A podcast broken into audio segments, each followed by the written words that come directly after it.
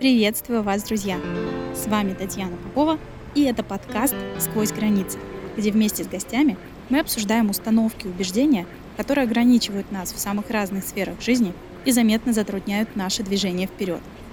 Я предлагаю проверить на прочность все эти «можно» и «нельзя», вызвать на откровенный диалог своего внутреннего критика и разобраться, наконец, какие убеждения по-настоящему наши, а какие мы случайно взяли по пути – я буду задавать гостям подкаста вопросы от лица того самого критика, который заставляет нас не доверять себе и своим чувствам, опасаться принимать решения, потому что очень страшно не оправдать чьи-то ожидания. А гости подкаста для меня — пример того, как можно и нужно построить по-настоящему свою жизнь.